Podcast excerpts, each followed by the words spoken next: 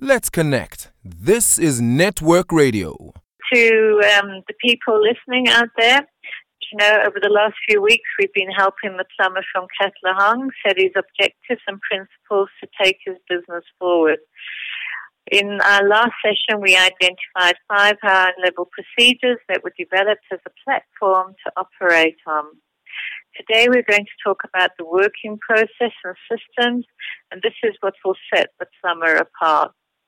One of the main reasons small businesses fail once they've gone through the cash flow stress is the lack of policies that manage the execution of the procedures against the objectives.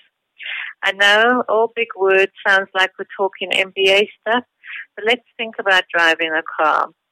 Your objective is to drive. Your procedures are the rules you have learned to get your license, but now you have to follow these rules or you get into trouble and fines. That's where we are. We now need to execute the procedures, and the only easy way to do that is by creating policies. For the plumber's business in Katlehong to really go forward, he now needs to spend quality time documenting all the processes that make up the day-to-day operations of his business. Plus, he also needs to create policies to manage these processes.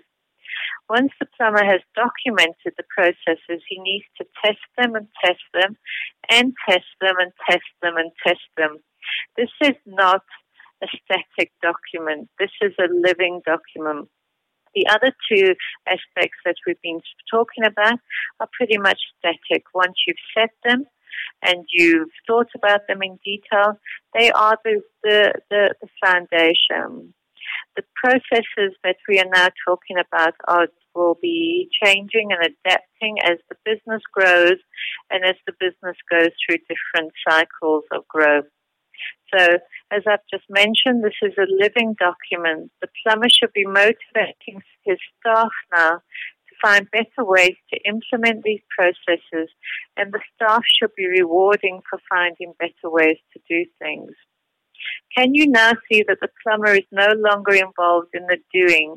He is finally involved in the development of the business, measuring that the overall strategic objectives set are being implemented and that the goals for the business are being achieved and that they are being achieved against policy and procedures set. The plumber's job is to find the inefficiencies in the structure, the operating system, because the more streamlined he becomes, the more profitable the business will be. The success of this way of doing business is that people are managed against the system staff can no longer just do what they want to do. They are now part of something bigger, making no one person indispensable. Now it becomes easier to train and it makes finding staff to fulfill these roles easier to find. Now the business can start to operate without the plumber. It won't fall down if he needs to take a break The plumber could actually employ a general manager to manage the business and the systems, allowing him to look at new opportunities or researching new products or markets or investments to create real wealth.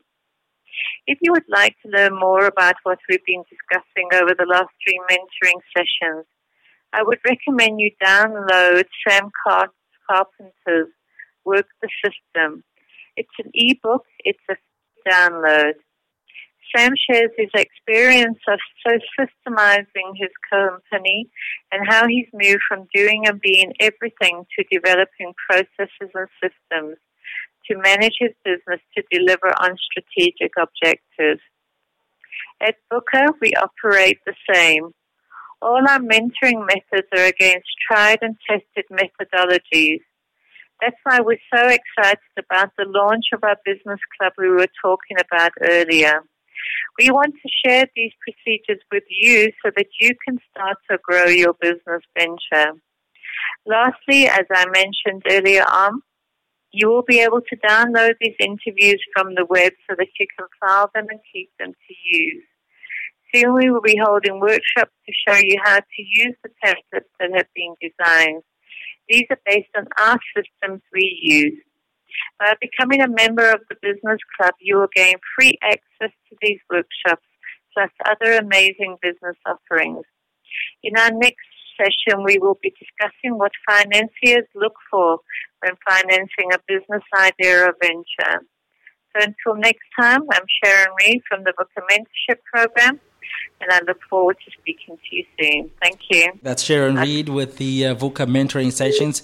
They're brought to you by the VUCA Business Club. For more information, go to www.vucamentorship.co.za.